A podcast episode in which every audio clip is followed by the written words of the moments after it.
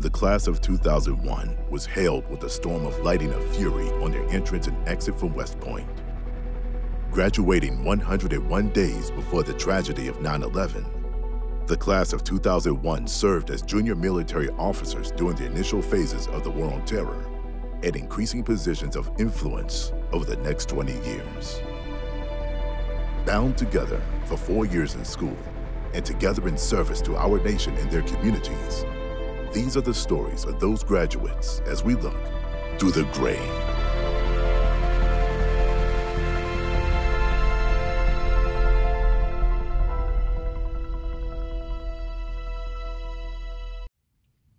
Through the Gray has a new sponsor, Whiskey Rustic Woodworking.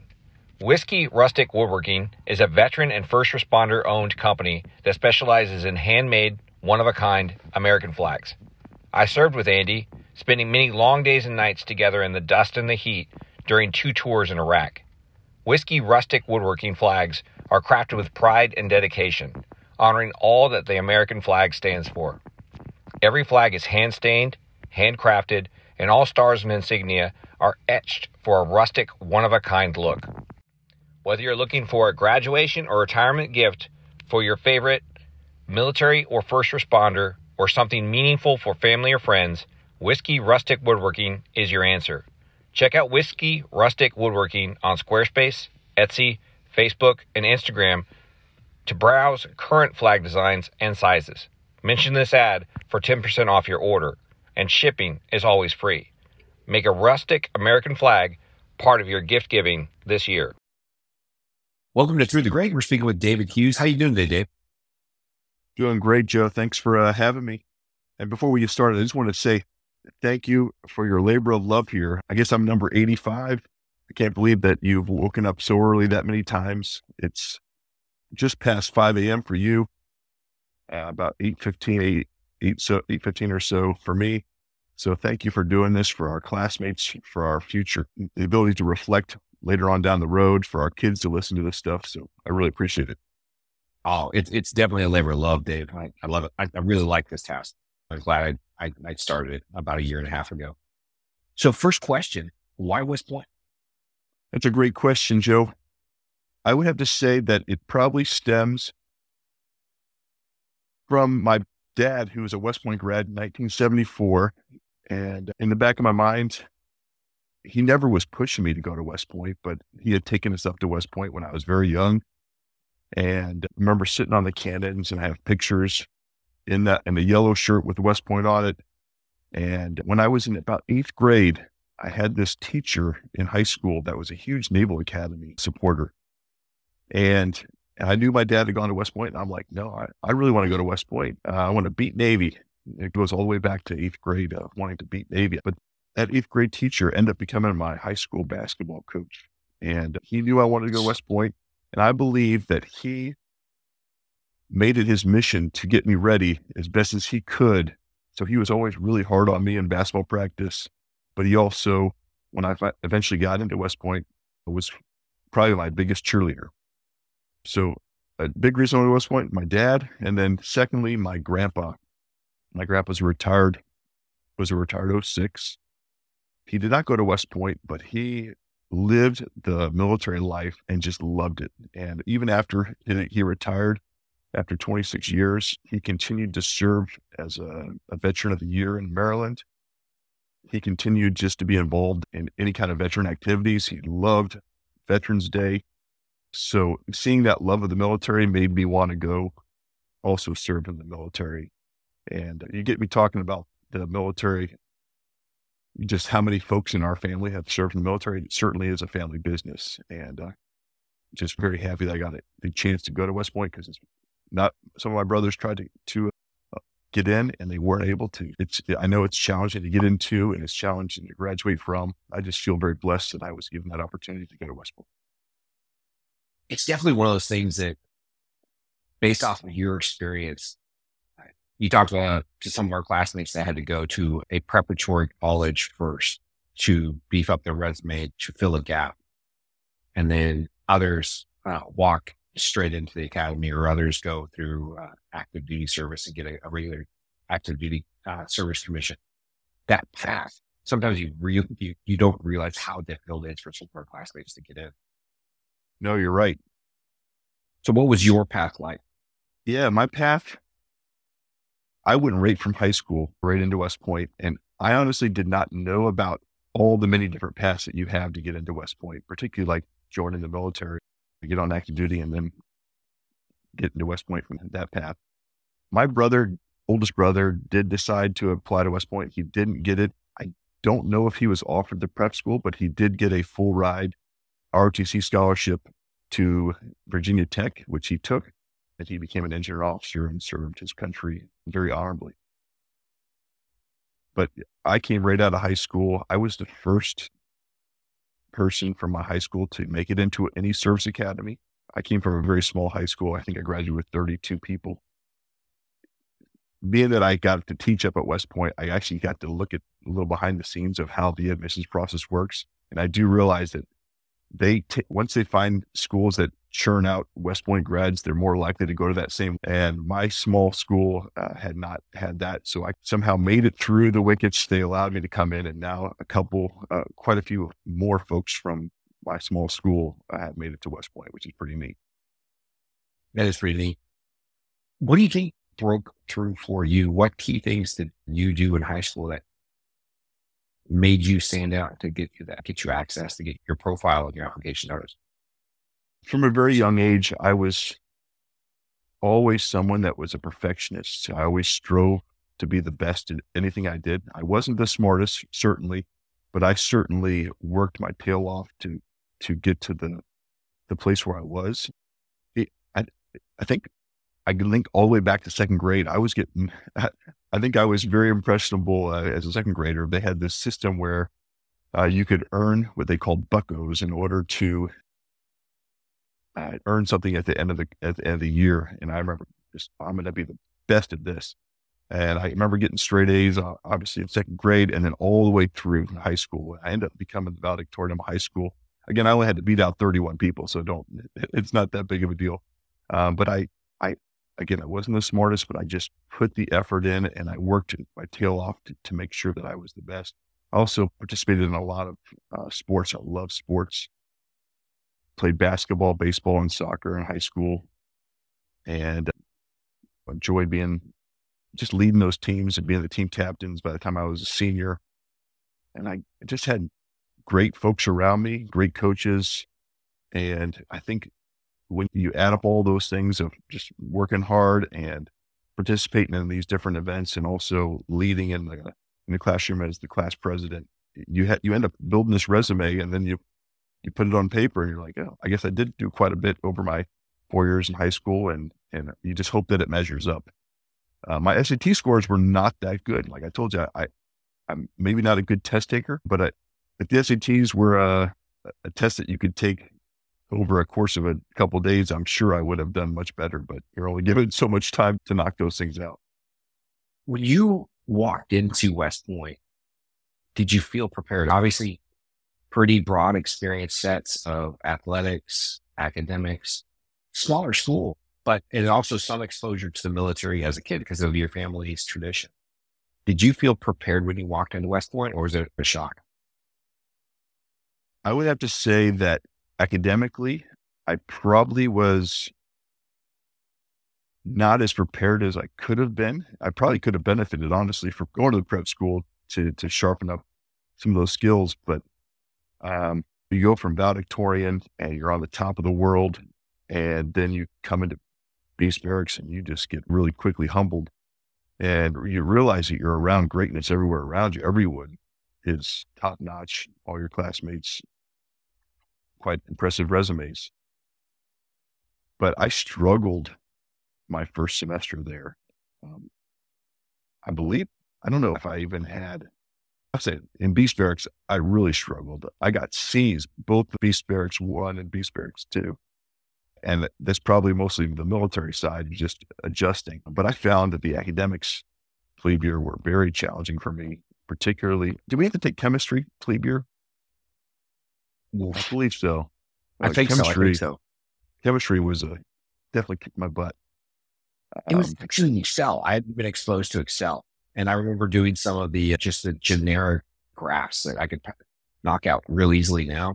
But we, are, I remember sitting in chemistry in the lab and they're telling us to build just an Excel table for the data we're collecting.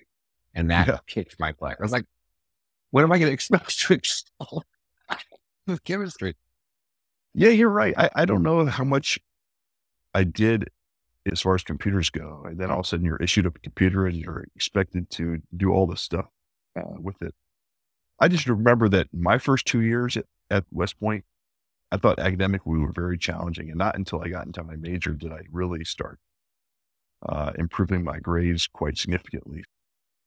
Can I roll back just a bit? What was the big, what was the stressor Beast that, that gave you pretty average score? I don't know. I guess I was so used to being a team captain, being the class president, and being out in the front. And then all of a sudden you're asked to not be those things. And uh, I was given re- kind of advice whatever you don't volunteer for anything. I said, I go, that doesn't even make sense to me. And maybe in hindsight, maybe that was good advice. Like you just want to blend in and you don't want to, uh, you definitely don't want to stand out, but that just wasn't my personality. And I think that probably rubbed the upperclassmen the wrong way. I don't know. It's not like I was intentionally trying to screw up. It just, my personality uh, somehow, somehow stand out in, in a way that wasn't favorable for me. It's weird that there's those, those cliches that you get where don't stand out, don't be uh, a sore thumb, because that fear of either be drawing extra attention or the reverse is, which is this is the archetype or the stereotype of a good leader. So even if that doesn't match your personality, you should be doing that. Yeah. I'll tell you a funny story. Yeah, go ahead. I don't know if you remember this, but in Beast Barracks, there was, I think, a Costa Rican president came and he stood up from the poop deck and he announced that, hey, today during Beast Barracks, everyone can have dessert because that was a big no. No dessert. You barely could chew like more than three or four times before swallowing a bite, bite to eat. And I remember him getting up and saying, Hey, everyone can have dessert. So I remember sticking my paw out from the far distance down the, the table. And my squad leader calls on me and I was like, sure, permission to cut the cake. And he's like, oh yeah, the Costa Rican president said, yeah, of course. Pull out my template, ask everyone who wants cake and everyone who, you know, that wants it. So I end up probably having to cut it in, into seven, which is near impossible.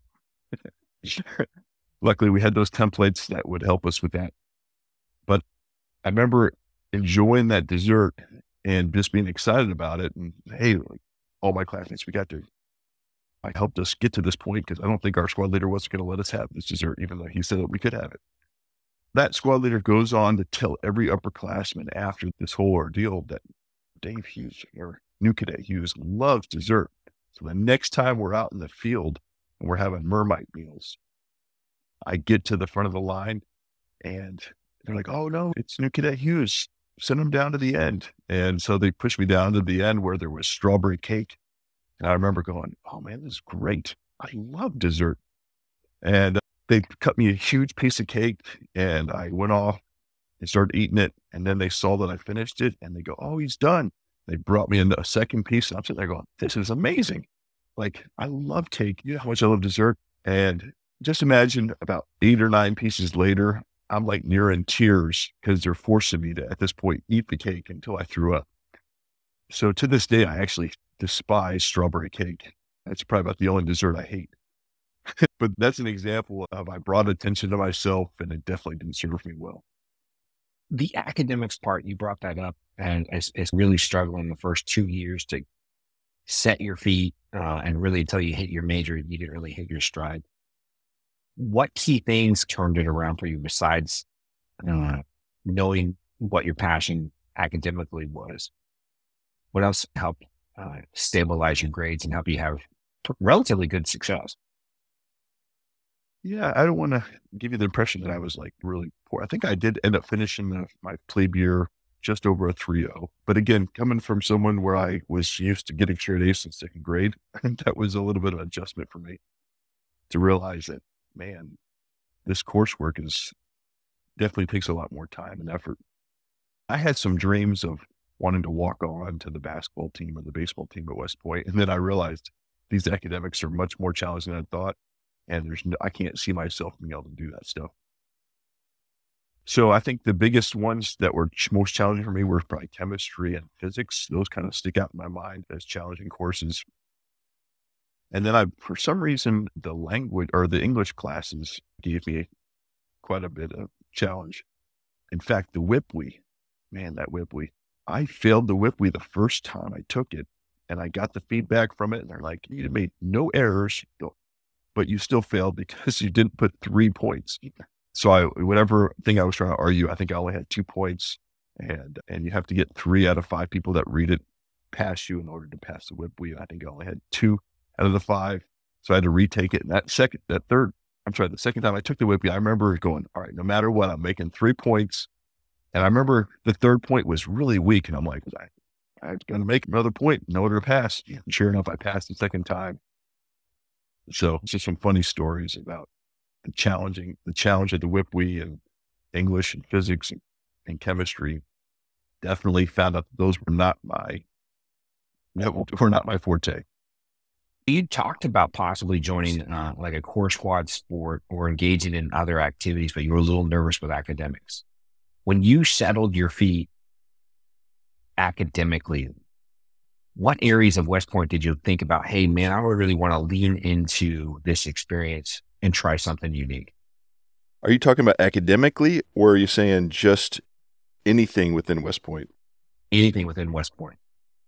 That's a great question nothing comes to mind. I, I just wanted to make sure that I did academically so that I had the opportunity to be able to come back someday.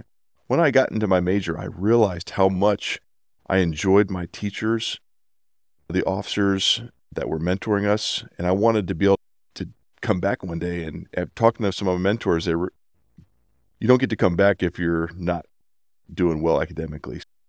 I definitely wanted to give it get a chance to come back and I thought it was going to be in the Department of Physical Education to tell you the truth. I was the brigade physical development officer and I thought that was my calling because I was doing pretty well physically. And then I got the chance to come back to the Department of Systems Engineering. And thinking about it between the two, I was like, you know what? The Department of Systems is probably going to set me up for success later on in life much more than the Department of Physical Education, even though maybe I really enjoyed all the things that had to offer in the Department of Physical Education. I know from my perspective, like I came into West Point and after I was enlisted, I left high school at 160 pounds because uh, I wrestled in high school, but I was 6'2. So I was this tall, lean beanpole kid.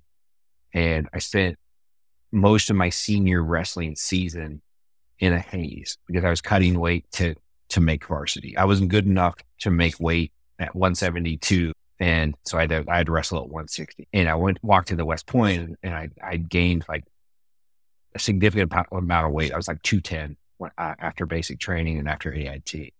Uh, and so it was, oh, Joe, you've never played football in your life, but try out for the football teams. yeah, sure. That's going to work well. Um, and so that was the varsity team? it was Corps Squad. Like that. you remember wow. during Beast, and then they would have these open tryouts just to yeah. see if there's talent out there that they didn't know about. And everyone knows about Corps Squad tables. Everyone knows about um, just a different lifestyle if you're a Corps Squad. And so I tried out for the football, and immediately I think it was like one practice in. I couldn't run routes as offense. I couldn't run routes as defense. So I wasn't going to be a tailback. I wasn't going to be a wide receiver. I wasn't going to do anything of any value. And uh, I go back to wrestling and I was doing okay against some very talented, very skilled, very capable people. But it go, I kept remembering my senior year at, in high school. And I said, man, I don't want to be in a haze. And similar to you, I, I knew academics were going to challenge. And I wondered if I could do that while also calorie deprived. And, and so I was looking for what else is out there. And that ultimately led me to the skydiving team.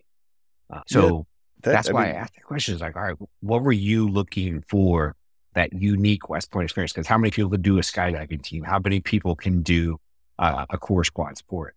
It's a unique college experience.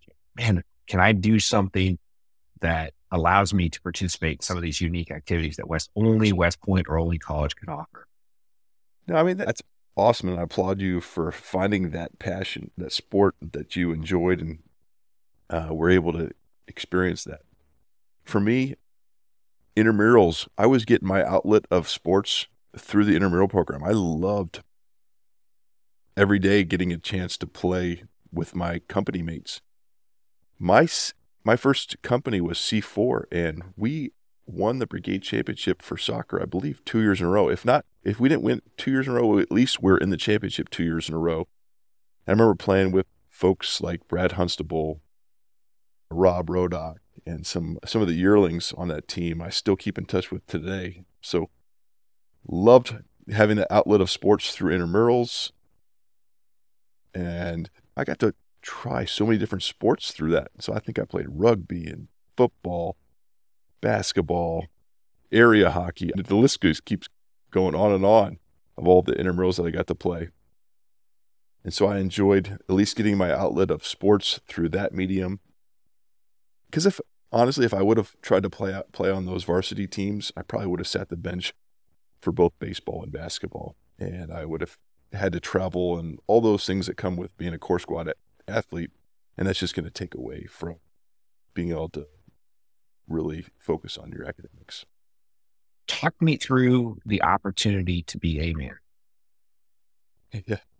Oh man, the opportunity came out of nowhere. I'm on brigade staff, senior year.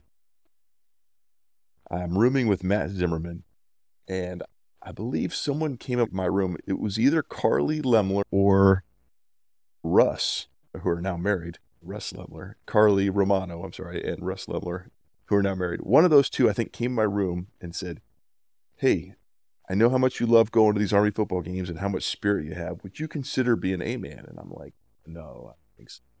And they're like, oh, no, come on. And I said, well, let me just think about it for at least 24 hours. So I talked to a bunch of my buddies and, and started thinking about it. Like, you know what?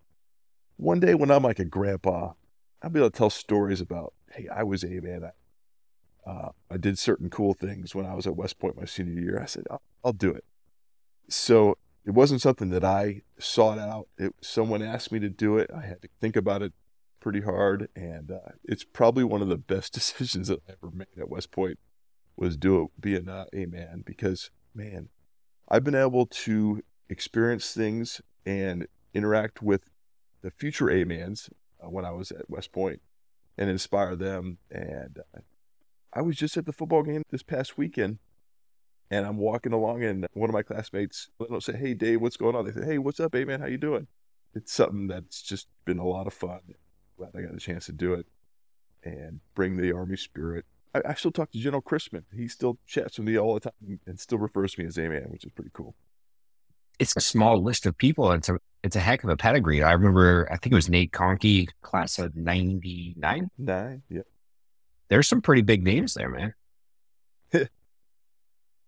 I guess so. I did not think about that at all at the time. Uh, but what was really cool about being A-Man is that you got a chance to get full authos. So no more drill for me. Every time, every day, I was able to use those full authos and go lift. And I went went down with the rabble rousers, and they taught me how to do backflips on football Saturdays.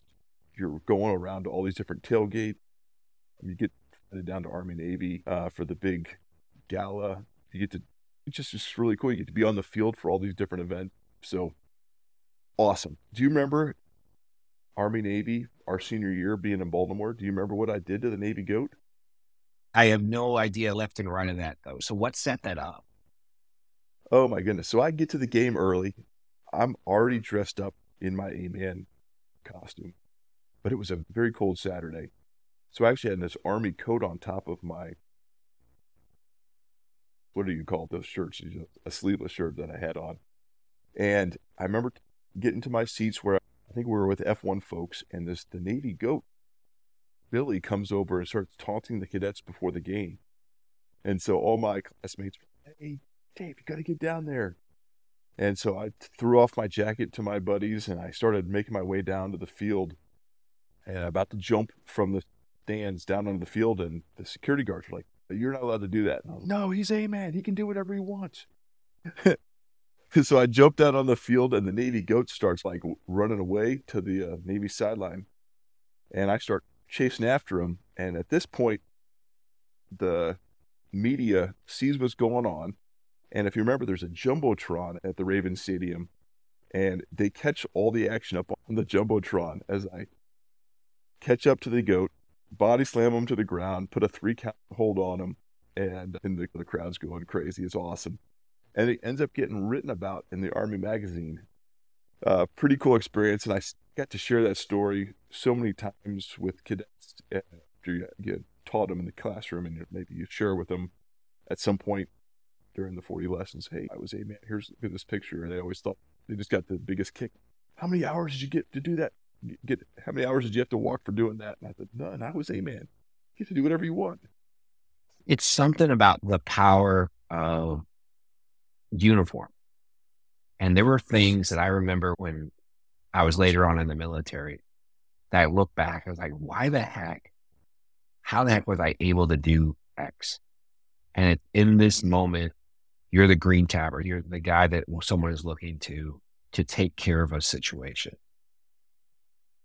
And you can either keep your jacket on and you can stay in the crowd, or you can do what you've been asked to do, which is be the really be that that that symbol or that talisman for the unit. That's a great and, point. I'll have to say, A-Man, he exists in different ways for me over my 22 years that I was in, this, in the service. When I was in the Department of System Engineering, uh, I led the intramural team. I put together the teams. I coached almost every single noontime sport that we had when we were in the Department of Systems. And they affectionate, affectionately called me the commish. So now I had this another nickname amongst my D, DSE colleagues, and they call me the commish. So, A-Man, the commish. I, I don't know. I just, I gravitate towards team building. I love bringing teams together. I love motivating teams. I think that's probably one of my greatest strengths. And I probably didn't realize that when I was in high school, but certainly now I know that's what my strength is. And I believe that even my job that I just, where I'm working now, they brought me in to bring the teams together and build them up and get folks excited about coming to work and all those things. Just keeping the morale high sometimes is, is I, sometimes I wonder if that's why they brought me is just to improve morale around the office space. For you coming into that senior year, what really drove your branch choice? So you had a, a military heavy pedigree in your family. What drove your branch choice? Yeah, that's a great question. I think that stems all the way back to Infantry Week, which I believe was during uh, our Yuck summer. Yeah, what do we? What was that called? Buckner. Infantry Week was Buckner. Every week yeah, was yeah. Infantry Week in Buckner. but I believe there was a week that was you were out in the field for a full You're, straight week. You get exposed to the uh, the different branches. So you go out like a field artillery setup. Uh, yeah. they, they, put us in like a, a, a rubber boat, and you're you're paddling through one of the lakes. I don't know if it was uh, Lake Frederick or not, but you're paddling through one of the lakes and you're doing boat trails for engineers. So they expose you to that, and then you take you down to Knox, and they show you some tanks and some Bradleys down at Knox. Yeah, I will tell you what. Whatever infantry week was, I remember we were moving through the woods in the middle of the night, and it might have been we had to use our compass to get from point A to point B. You barely see anything. You're getting poked in the eye. You're falling off cliffs. And then at the end of wherever we had to get from point A to point B, you got picked up by a UH 1 Huey helicopter and taken back to the start line. And it was like a 30 second experience where it took me all night to get maybe three or four clicks. It's like, man, that helicopter ride was awesome. It only took us 30 seconds to get back to the start point. I ain't going to do this anymore. Like, aviation immediately jumped up to the top of my list of what, wanting to do that. And you have to go through all the medical qualifications and take some certain tests. But from that point, I was set on I'm going aviation. And that also motivates you to make sure you continue to study and do well because your branch choice comes from your class rank at that point. It's no longer like that at West Point, but back in the day, that's how it all worked. Talk me through what it was like to graduate and then begin the journey to go to basic officer corps. Yeah. Graduation, June 2nd, 2001. What a great day. What a fun day that was. Moving down to Fort Rucker, Alabama. You're, you know that it's going to be about a year and a half to two years through flight school, but the officer basic course is towards the end of that. It's also, we also had to do SERE Bravo Plus down there. All those were good, like for me, were good memories really enjoyed flight school. I enjoyed being down there out of the West Point kind of bubble and getting to have a little bit more freedom down there. But in the back of my mind, early on in flight school, 9 11 happened. And I think I was in Aeromed class.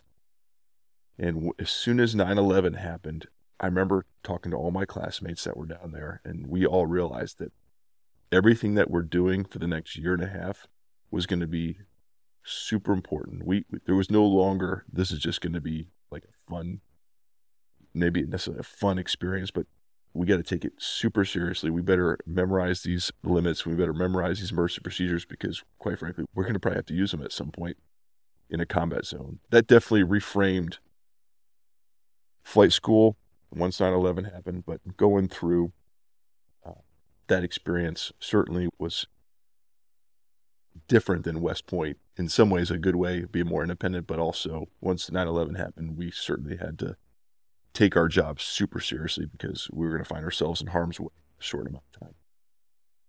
I think that's one of those things that a lot of people don't truly understand. In the 90s, the last big war was Desert Storm, and it was 100 hours and 100 days.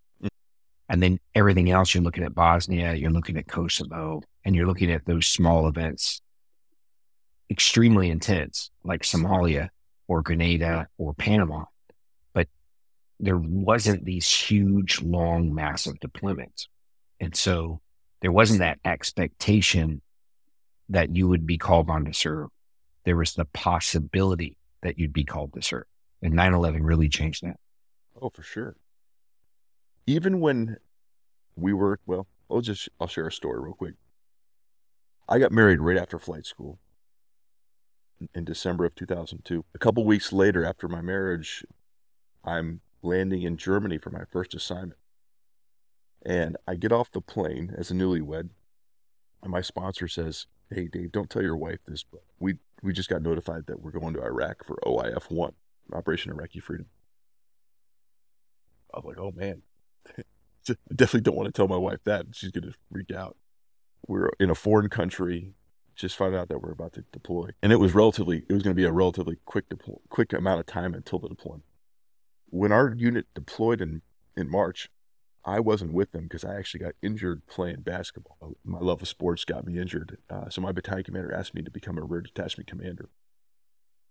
But even in the back of all our minds, we all thought this was going to be a 30 day war, similar to the Gulf War. And as a rear commander, having that expectation and 30 days comes and goes. And what we hadn't even heard from the folks, the communication was that poor. Two months comes and goes. We still haven't heard anything. Maybe somewhere in the second or third month, we fi- finally got a very broken call via sat phone that says, Hey, just let everyone know that we're all okay. And, you know, we're not coming home anytime soon. And basically was the message to relay back to the families. So that was certainly a huge eye opening experience for a brand new, I guess at this point I'd be a first lieutenant because I flight school for a year and a half. But to be in charge of the rear detachment for a war that we had no idea how long it was going to last. And I'm in a foreign country as a newlywed certainly uh, an interesting experience. Now, did you stay the rear det- detachment commander for that that that deployment?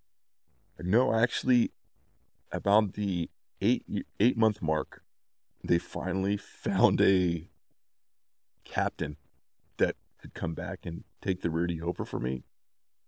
So I got out to Iraq in October of 2003. And then I realized, man, what I was doing back there was so much responsibility. And when I finally got to Iraq, I said, man, life is so easy. All I had to do was responsible for myself and getting back up to readiness level one to fly helicopters in Iraq. so for me, getting to Iraq actually was much easier than uh, being the rear detachment commander. I, I have so many crazy stories uh, being ready where a soldier shot themselves in the foot in order to get out of deployment, and then they send the, the soldier back to me, and now I have to figure out what to do with them. The soldier ended up getting court-martialed and sent to prison for two years for malingering just to get out of a deployment that ended up being one year long. Stuff like that that I had to deal with. I had to deal with all the soldiers that were having problems downrange and they needed to be chaptered out. And people, it's a thankless job. And I just was very happy to eventually get downrange and get progressed and get my experience downrange. But also, it was tough being away from my wife uh, for those, which is probably why when I went to back to Afghanistan, my wife decided that she wanted to go with me, which was a whole nother story. All right, all right, all right. Talk me through. You come back from Iraq after about a 100 uh, days. Uh, you redeploy with your yeah. unit, tells you you're going to go to Afghanistan, and your wife comes with you. How the heck? yeah. Uh, I swear that I'm the only person that I know where I brought my civilian wife to a war zone. I, I honestly haven't met another person that has done this. We get back from Iraq, and literally within a week, they told us we were going back to Afghanistan. Less than a year later. So my wife hearing this is, Dave, that hundred days really was was tough. And we had this other warrant officer in the unit that was married to a warrant officer in the unit that was in OIF five. So we were going to OIF six. She came back for R and we had them over for dinner. And we're like, hey, so what is it like being married over in the combat zone? And or actually they weren't together, but like we heard that there was different people that were married together in the combat zone. We're like, I wonder if there's civilian jobs over there. And so she, this gal went back after her R and then said, "Hey, if you want to get a civilian job, contact the Embry Riddle Aeronautical Education Center. They have an opening, and maybe you can apply for it." Sure enough, Megan applies for it. She's on Bagram Air Base with me for the entire 10 months we spent more time together over those 10 months than we have in our entire 20 plus year marriage. We, we worked out in the morning together. We ate breakfast, lunch, and dinner. We watched American Forces Network at night, watching Ohio State uh, play football on the weekends. Qu- quite an interesting experience to have your wife, who's a civilian, with you. Just imagine how that conversation went with her family, her parents, when I said, Hey, I'm taking your daughter to a combat zone for 10 months.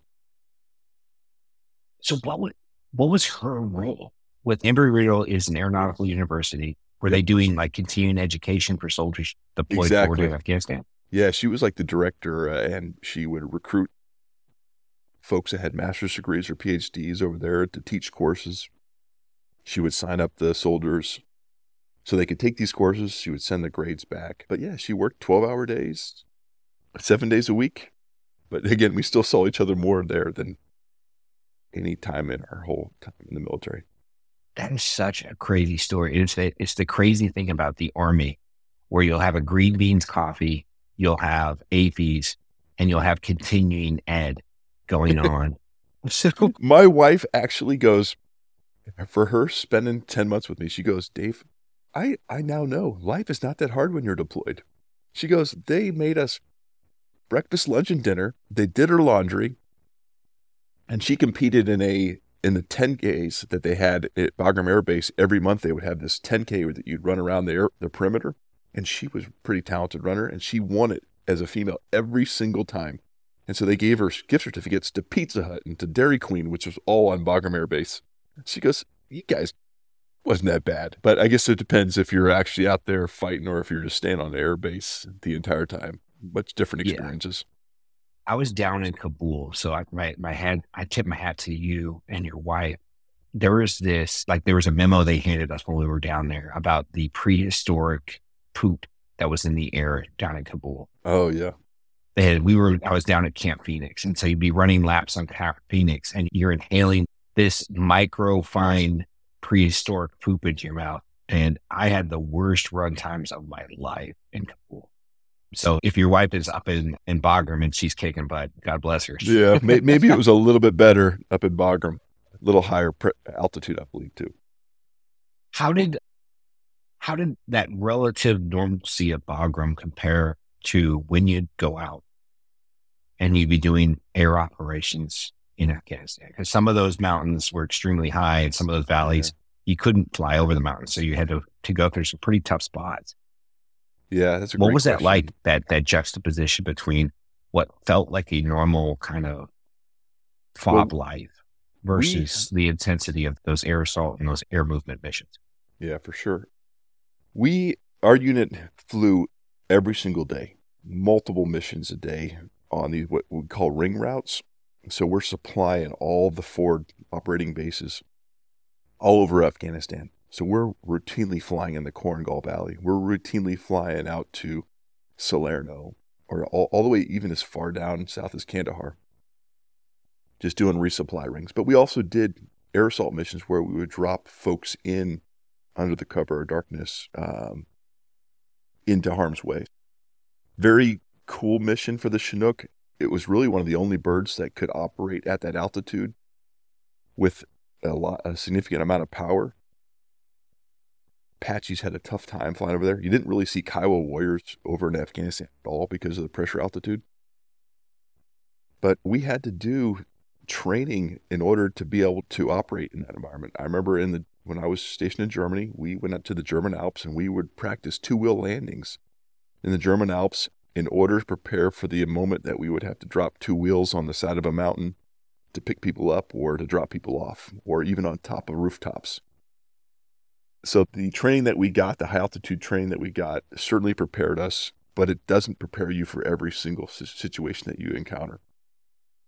On April 6, 2005, we lost Chinook. We lost 18 people, uh, five people from our unit in Big Windy. And it's probably one of the most impactful days uh, of my Army career. Basically, a dust storm came out of nowhere.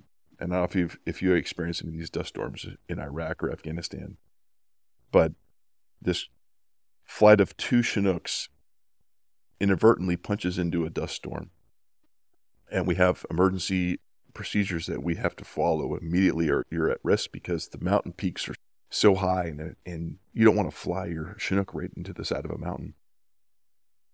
So when that happens, what you're supposed to do is immediately climb to the safe altitude, which is at the top of the mountains, which is typically 12 to 14,000 feet. And then you're supposed to follow the GPS points back to Bagram Air Base. One of the Chinooks that popped in had a got misoriented in their Chinook. They didn't transition to their instruments quick enough, and they ended up flipping the Chinook, and all 18 folks on board passed away just outside of Ghazni. The other Chinook was able to make it back, and and they, they described the moments when all this went down and, and what they heard from the transmissions between aircraft just gives me chills to this day thinking about it. The next day, I got asked to go recover the bodies. Actually, it was two days later because the dust storm was so bad that it lasts for, I believe, 48 hours. We had to go back to the crash site and recover some of the bodies that hadn't been recovered yet.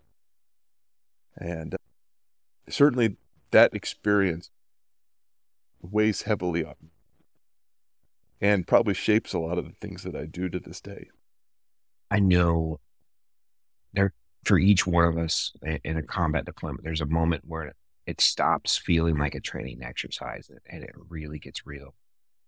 And some of the, for some people, it's really early on in a deployment. And some people, it's much later on. But this profession that we're in is absolutely brutal.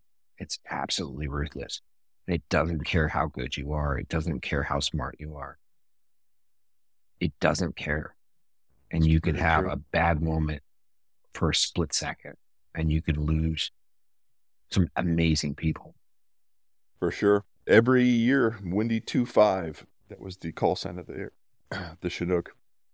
They hold a 5K to remember the crew members of Windy 2-5.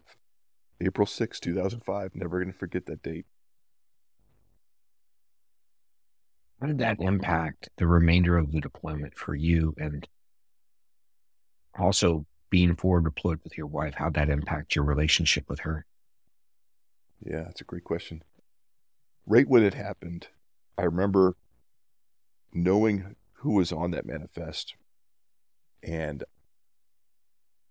the folks hadn't been notified, the families notified yet. So I didn't feel like my wife should know, even though she was in Afghanistan.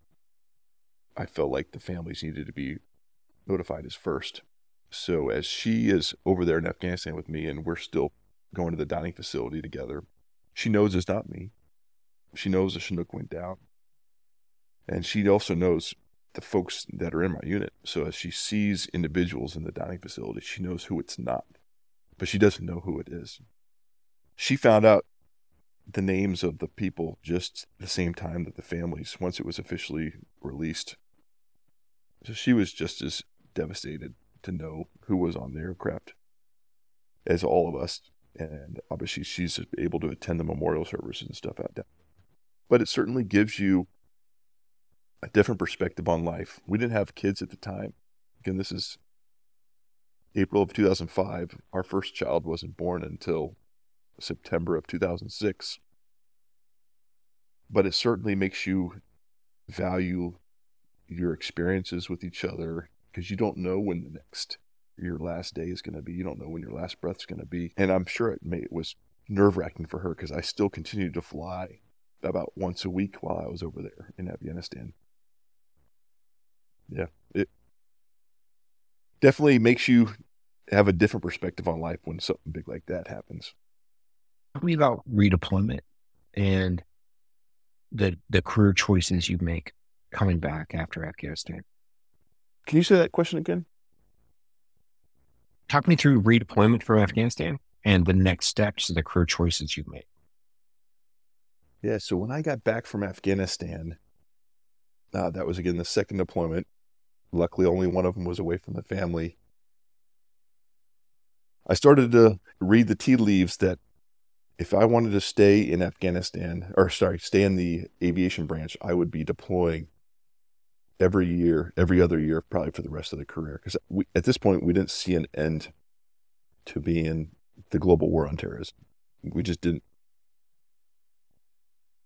I figured if I was going to stay in aviation, I'd be deployed every year, and it's going to be tough to start a family. It's going to st- be tough to be present if we do have kids. So I started really looking into alternatives to be at the aviation. Uh, I want, you know, I, I, had already mentioned that I wanted to go back and teach at West Point, and uh, there's also folks that teach in the Department of System Engineering. A lot of them change over to the functional area 49, which is called a systems. It's called an ORSA, Operations Research Systems Analyst. And I talked to a number of different ORSAs and said, Hey, what is it like to be an ORSA and what's your deployment cycle like? And the word on the street was is that you're more likely to get one deployment every five years as an ORSA versus every other year as an aviator. That was that sounded very attractive to me. So I st- went and taught at West Point.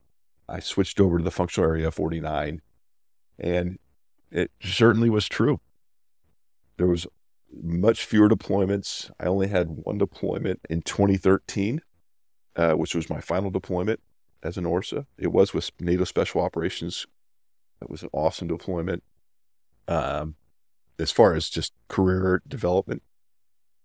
And I did get to see my family a whole lot more as an ORSA, probably if I would have stayed than if I would have stayed as an aviator. What was that transition like? Uh, leaving the aviation community moving into the ORSA community and also the teaching uh, systems there at West Point? Fortunately, I switched into ORSA and my first assignment was teaching at West Point in the Department of System Engineering. And that group of individuals that I got to serve with, maybe about 30 to 40 people, was one of the most special experiences for me. The everyone there was pretty much handpicked. Everyone there was back supporting the mission of wanting to develop leaders of the next generation. And so we, I felt we felt united together in that way. And at the same time, you're you're building this ORSA tool set. You're building your toolkit and knowing it probably better than you have than you normally would because you have to teach it in the classroom. And there's no better way to learn something than being forced to have to teach it to some other some other folks. So that was a great experience for me. It really allowed me to develop those skills and then go out and apply them to places like the NATO Special Operations and also at the Center for Army Analysis, where we supported the forward deployed analyst. So that was a for me, that was a great assignment. I loved teaching in the Department of System Engineering. Probably my favorite assignment, to tell you the truth, in my 22 years. What was so imp- impactful? Was it the other cadre that were and professors you were working with? Was it the students? It was the students, 100%. Love mentoring cadets. These folks all signed up to be at West Point after 9 11. So they knew what they were getting into. And that was such an awesome inspiration for me saying, you guys, like I did not join the military knowing that we were going to be at war. These folks did.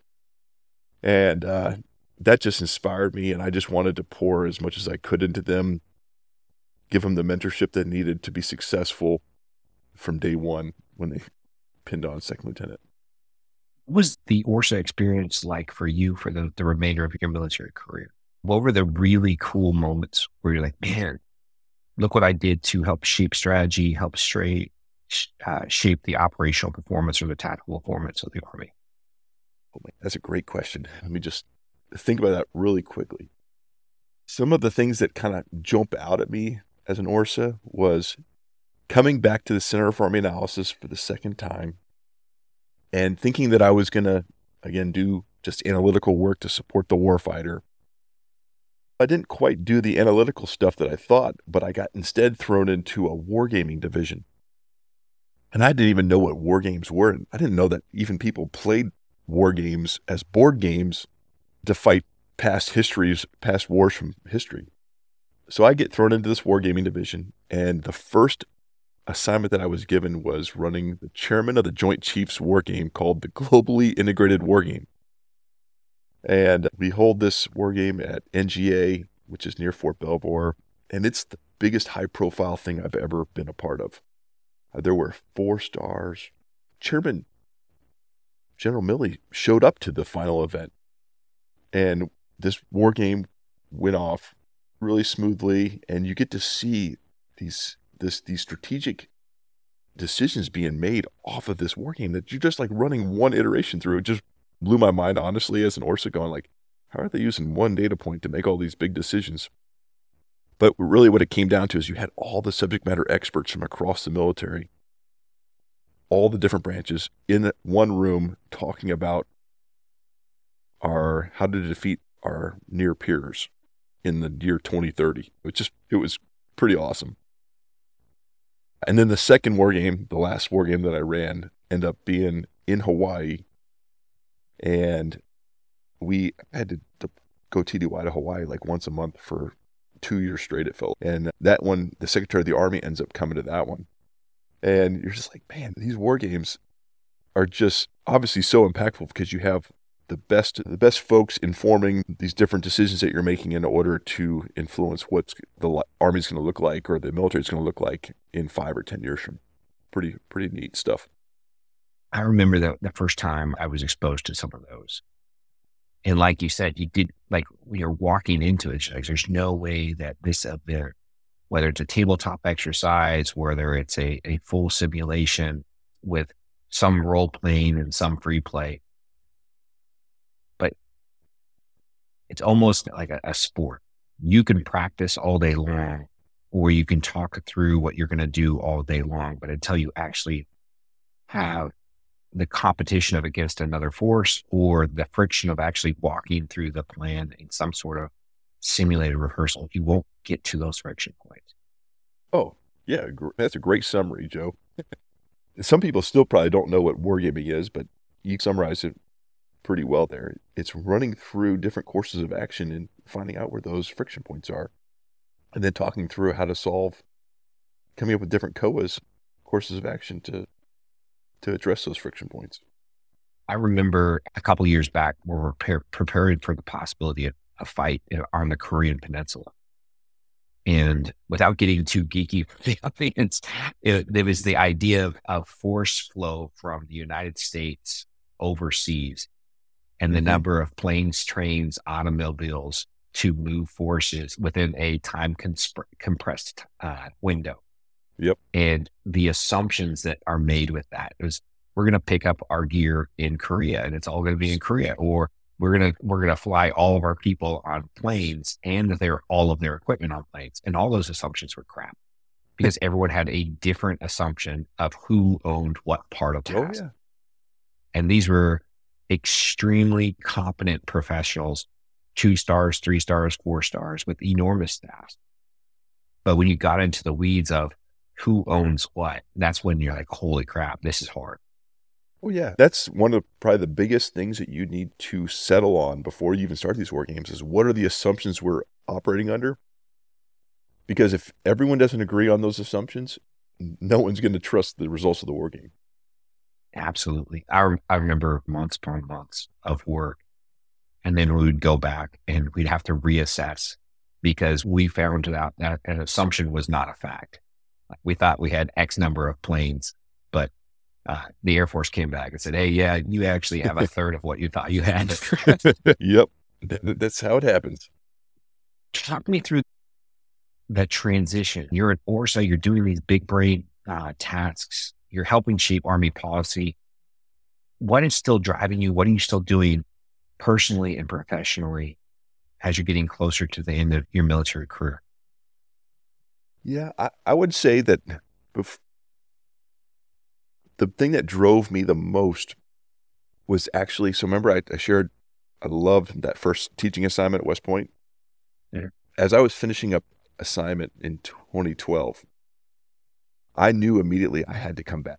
I wanted to come back to teach in the Department of System Engineering again. So my focus was is what do I need to do in order to get back to teach these cadets one more, at least one more three-year tour. So one of the ways to be able to come back is is to pursue a PhD. And I at this point I was all schooled out, but in order to get back, I was like, if I got to do a PhD, I get it's a means to an end. So I'll apply for a, a position, and if I get selected, I'll just somehow figure out a way to get through this rigorous PhD program. So I talk to my mentors. Somehow I get selected. I said, oh, shoot, this PhD is going to be brutal. I've heard that only 50% of folks that start a PhD in the military actually finish it. So I talked to my buddy, Sam Huddleston, and I said, hey, Sam, what do I need? What should I do a PhD? And he goes, Dave, whatever you do, just do it in something you're passionate about because if you're passionate about it, you're going to probably have a better chance of finishing it. So I go, Sam, you know how much I love sports. He goes, if you can get the Army to let you do a sports PhD, you should do it. So I talked to uh, my the bosses in the Department of System Engineering, and uh, I, I think I get the green light. So I'm like, all right, I'm, I'm going to go ahead and do this. And I reach out to University of Virginia, George Mason University. And I said, Hey, is there anyone here interested in taking on an Army officer in a sports analytics PhD? And the folks at George Mason, like seven professors came back and said, I'll take you. So I, I end up choosing George Mason over UVA. UVA said they would let me do it as well, but George Mason was nice because I was already at Fort Belvoir and I didn't have to move my family. So we were able to stabilize for five years. So I end up doing a sports PhD there. I'm the first ever at George Mason to finish to do a sports PhD. And I get up to West Point, pretty just happy that I completed it, uh, to tell you the truth, because it, it was even towards the end, like, you like, Mike, she finished this thing. I get it finished. I get brought in by my bosses in the systems, and they say, Who told you you could do a sports analytics PhD? I said, Sir, you did. And he goes, I don't remember that. Like, okay, this is not going to go well. My first year. And uh, the deputy department head who was with the department head that's giving me this counseling pulls me aside afterwards. He sees I'm pretty devastated. Oh my gosh, I just basically he thinks I just went rogue and did this on my own. And I was pretty pretty confident that I asked him that he said I, I could do it. But anyway, that was neither here nor there. I'm in I feel like I'm in trouble. And my de- the deputy comes and pulls me aside and says, "Dave, I know what he said, but he's retiring in about a year and I'm going to be your boss. I think darn awesome that you did that. so I felt a little bit better about it. And I get up there, and now I'm like mentoring cadets doing sports honors projects. And we're talking dozens of cadets wanting to do this. And then my last year up at West Point, I wor- I mentor this cadet, DJ Pinter, and he, we cold called the NBA, and the NBA gave us all this tracking data from that that are from the cameras that are in all the facilities, tracks where all the players are, where the ball is at every moment in time. And we do this awesome rebound analysis project. It ends up winning the Hollis Award at West Point, which is the number one operations research project at West Point. And I tell DJ, I said, DJ, at the when you're giving this presentation, at the end, they're going to ask you, how does this relate to the military? And he answers it flawlessly, talks about global positioning systems and how we can record data on soldiers. And it's the same as t- sports teams, and, and we can look at policy changes based on the movements of soldiers. He just answered it awesome. And he ends up winning the Hollis Award. And I felt at that point completely vindicated for doing a sports analytics PhD. And now, where I landed working for the NFL, I, I feel like I probably made the right call to, to do it, even though it may be eh, in some people's eyes, it was not authorized to do. It, it's one of those things that, man, is it cool? But when you look at human performance, there are so many aspects to it, whether it's the moral, whether it's the physical, whether it's the spiritual, to tap mm-hmm. into and to maximize the performance of individuals and groups. To oh, not yeah. look at that closely as an organization it just seems that why wouldn't you? Yeah, it's a great point. To tell you the truth, the organization that I'm working with right now, that's working with NFL, we're about to expand and we may go into the NBA. But one of the potential climate clients that we may be working with is actually DoD, because I think they're finally seeing that. Hey, if we track, if we can even prevent injuries in soldiers, how much more time can we get back? How much more money can we get back uh, in future VA claims? Or even just having the ability to have a full squad to go do a movement to contact. Certainly, there's a lot of parallels between sports and the military and athletes and soldiers. It's just amazing what's happened in the NFL in the last five to 10 years when you're going from full pad scrimmages where you have these multi million dollar 20 plus years of coaching, over 10,000 hours per player, hitting each other at full mm-hmm. speed. Mm-hmm. Yep. Or you have a, a robot tackling dummy that they're chasing, that when they hit it, they can hit it at full speed, but it doesn't cause the same trauma to their body. Right. And just a couple of those small tweaks, how many more games, how many more plays, how many more years are we adding onto that professional athlete's uh, career by changing the way that we practice with a couple small tweaks? Yeah, it, and not only that, just the rules. Like we're constantly trying to tweak the rules to make the game safer. And same things, you could flip that on the other side. As a leader in the army, we probably cause soldiers to have shorter careers or shorter service timelines because we you need hard training, but it has to be smart training. You oh, want the sure. full pads. You want that soldier to experience extreme physical duress and then be able to respond and act after that. But yeah. can you replicate that with a lower physical impact long term? For sure. My the title of my PhD was actually looking at substitution strategies in basketball and it was relating to not only your offensive metrics and defensive metrics and even maybe your experience out on the basketball court, but also your physiological factors. How quickly are you decaying, and how quickly, when you're on the bench, do you recover? And those parallels, even for an aviator in the cockpit, there are rule sets that govern aviators in cockpit that say you can only fly eight hours at a time. And you might be able to get an extension from the brigade commander for an hour, and then another extension for another hour from maybe the first general officer in the chain of command. But it makes you wonder is every aviator just good up to eight hours, or are some aviators like not as good after five hours? And maybe they should be substituted out after five.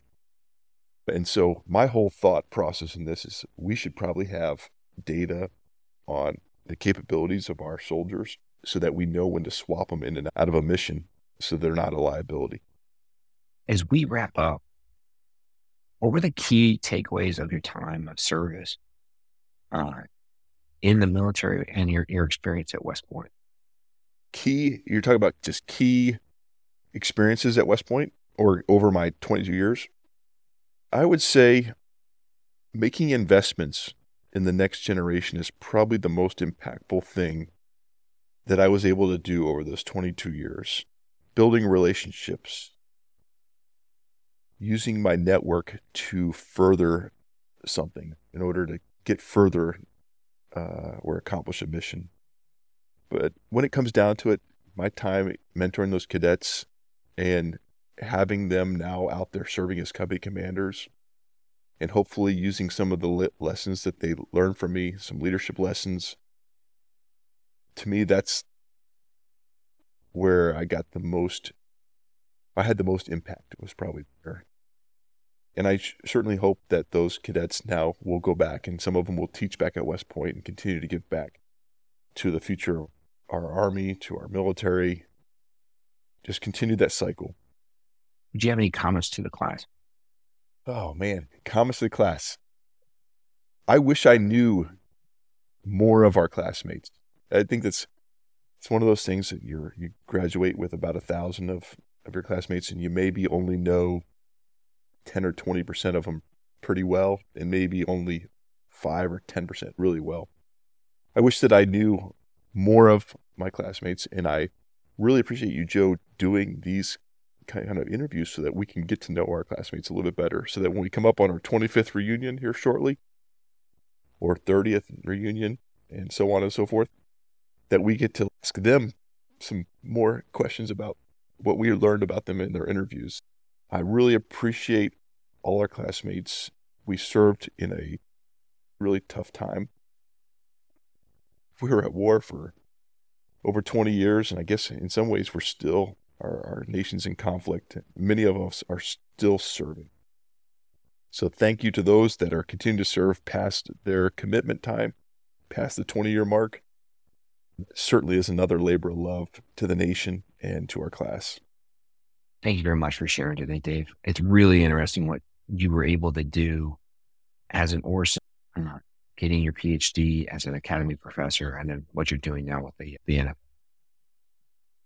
Thanks, Joe. I, I appreciate you taking the time. Again, it's early uh, on your end, and just it's inspiring that you've been able to do 85 of these interviews. And I, I really hope that you get to at least 100 so that we can say, hey, lately you got you recounted at least 10% of our class. That's that's a pretty cool goal to try to hit. The stories are absolutely crazy the things that our classmates have done from being FBI agents to state troopers to working for the NFL to redesigning the, the Army's personnel policies on how we recruit, retain, and invest in talent. There are so many stories what Ash was able to do to describe and invest in the Army's payload for soldier. Mm-hmm. I just listed three ORSAs real quick on purpose. but it, it's absolutely astonishing that idea, and I'm going to go back to A-Man real quick, that if you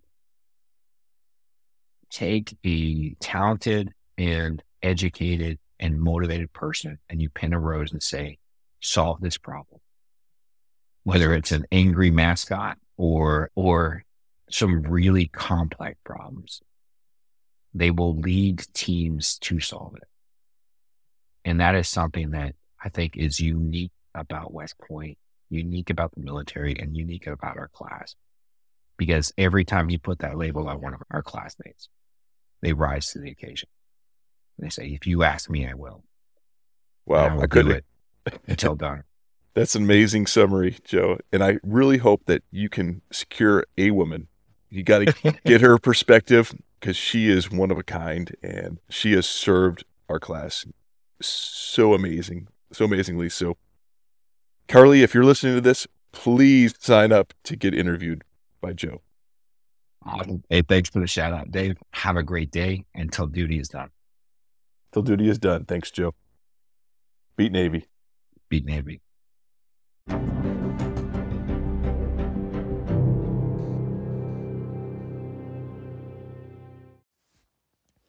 Through the Gray has its first sponsor, Urban Industrial Northwest. Urban Industrial Northwest is owned and operated by my childhood friend, Greg Hostetter. Greg and I grew up playing in the woods and hitting each other with sticks. I joined the military and Greg joined the trades. We both love the outdoors and the Pacific Northwest.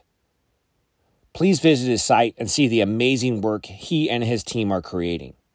Urban Industrial Northwest is a furniture and fabrication company specializing in handcrafted products using heritage lumber deconstructed by architectural salvage companies from structures dating back to the late 1800s to early 1900s. Everything from their powder coated hardware to their top selling reclaimed wood desktops are carefully constructed by their team in shop to create one of a kind statement pieces for your home and office needs. Check them out on their Etsy store, Facebook, and Instagram, or give them a call at 360 703 6936. And mention this ad for a 20% military discount on your order. And to top it off, shipping is free straight to your door nationwide. Urban Industrial Northwest, giving wood a third life from tree to structure to an awesome piece of furniture. Thank you for listening to Through the Gray. If you like this episode, please share with your friends and follow the podcast. We want these stories to be shared with as many people as possible.